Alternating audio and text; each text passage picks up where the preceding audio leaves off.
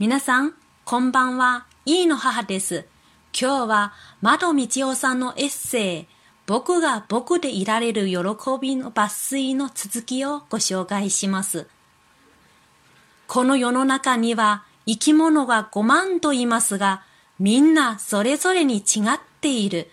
もし同じだったらつまらないし、何の進歩も発展もないでしょう違うから素晴らしいんですよね。